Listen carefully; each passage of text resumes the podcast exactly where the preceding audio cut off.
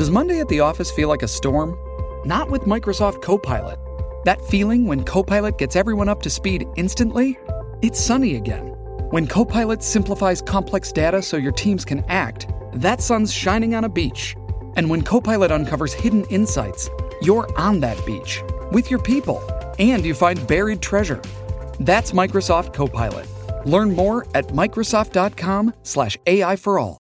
I'm Arlene for Alex Pierson. We have some breaking news. It's been a while, but now ISIS has released what it says is a new audio message from its leader. And in the message, there is a call to arms saying now is a test from Allah. They need to stick together. Canada is mentioned, and there is a call for further attacks. Certainly, this is always concerning. It's even more concerning after we have watched recent violence violence, a van attack, a, a mass shooting in the city of Toronto. And joining me as we try to get some perspective on this breaking news as we bring it to you is David Harris, who is an intelligence expert with Insignis Strategic Research. David, welcome. How are you? Thanks. All right, David, what do you make of this? They put these things out, but it's not often Canada is mentioned. Canada was mentioned back in 2014. Yes, yes, and of course we've got multiple difficulties. Uh, Osama bin Laden had uh, targeted a handful of countries, and uh, Canada was the only one at that time that hadn't actually ultimately been struck. So, uh, you know, that was the Al Qaeda side, and we're still conjuring with that.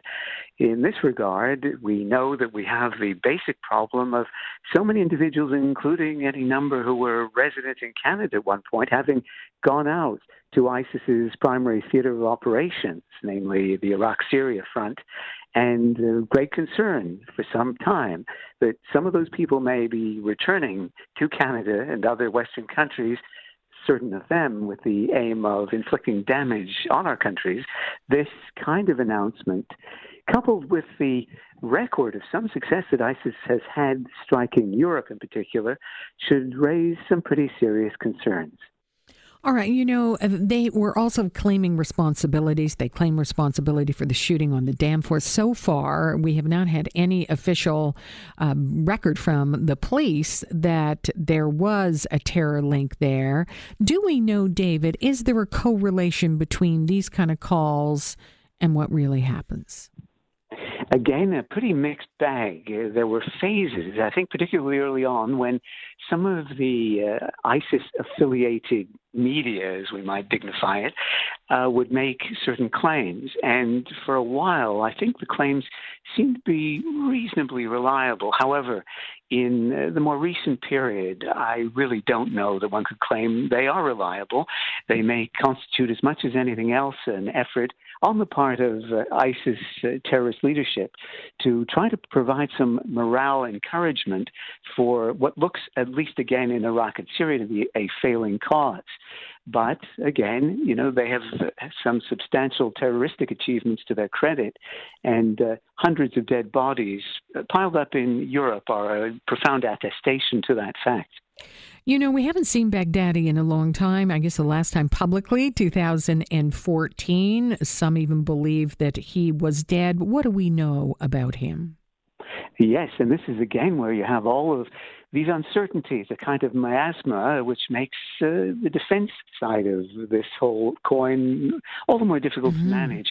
The general understanding seemed to have been that al Baghdadi may have been injured, perhaps seriously, after uh, some of the Western attacks, uh, I think actually aviation based attacks, some time ago. He appeared to have gone fairly quiet in the aftermath of that but there would never seem to be fully reliable evidence that he had uh, died or otherwise gone fully out of action. This would be a pretty important signal, if it can be confirmed, that he's still very much in business and that presumably some of his network may still be in existence, in existence and potent.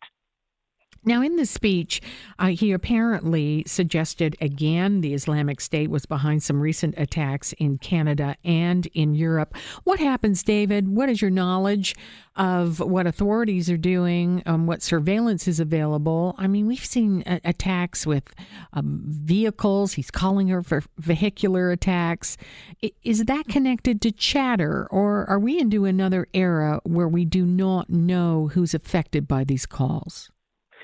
Well, it is very complicated, and in some ways, it goes to broader questions like radicalization, counter radicalization, deprogramming and reprogramming people. Uh, this seems to be a growth industry in many ways, but if this individual uh, terrorist audience is, or prospective audience, uh, would include people uh, within our own communities who might tend to find calls to kill their fellow neighbors uh, or infidel neighbors, uh, a call that has some resonance, then suddenly uh, you can see that you're on the superhighway to real trouble in some of our own cities and so on. You don't have to go through the inconvenience of sending people actually from far afield over to Canada to cause trouble. And that's the kind of thing that is extremely worrying. We've got examples, as you well know, in Canada of people who responded to calls of this general kind. I think 2014 provided us with some pretty clear examples uh, when we had the two uh, Canadian Armed Forces officers murdered in our streets and that attempt, uh, the follow-on attempt on uh, Parliament itself, uh, that could have been that latter episode an enormous catastrophe and history-making one, given the vulnerability in that case of some of the political parties and political personalities who were meeting just feet from the site of the parliamentary attack. So all of this is extremely disturbing and I don't think there's any real and sustained confidence on the part of those who are familiar with what's going on in some of the counter radicalization processes available. A lot of people, to put it mm-hmm. crassly, are making money, but I don't really know whether these systems are working. Out are mm. working. You know, I'm yeah, I wanted to ask you. I mean, you and I have been talking about terrorism uh, for such a long time, probably mm-hmm. since 9/11. David, what do you make of where we are? Here we have uh, this message. If it is from Baghdadi, whoever it is, seems to be calling for this action. It's getting attention around the world. We have a new focus, a new way that these terrorist attacks are being expressed. We have uh, sometimes a robust conversation in this country about how, what kind of attention we're doing. As you just mentioned, in your opinion, these uh, rehabilitations uh, programs perhaps don't work. Where are we now? Uh, as compared to years ago, when we get this kind of a of a tape that's released with a call for attacks, what's our risk?